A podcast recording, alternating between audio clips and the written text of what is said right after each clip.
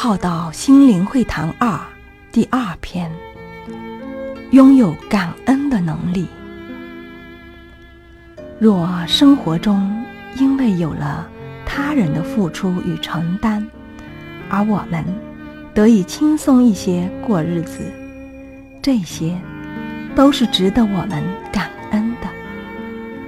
虽有因果，也该感恩，而不应该认为理所当然。在团队中的同修共伴，共同走向一条有意义的康庄大道，共同为人类活好自己的生命状态。成为人类的好环境。这里也有着前辈们的付出与承担，有着同修伙伴的尽心尽力付出奉献。让我们一路走来，成长得更好，生命更完善、美好而轻松自在。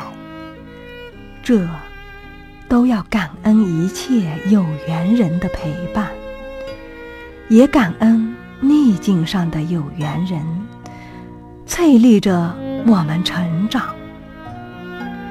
于苦与难之中，转成成长的补药。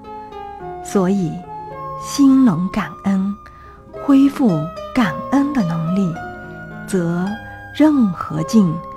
都是助我们成长的环境。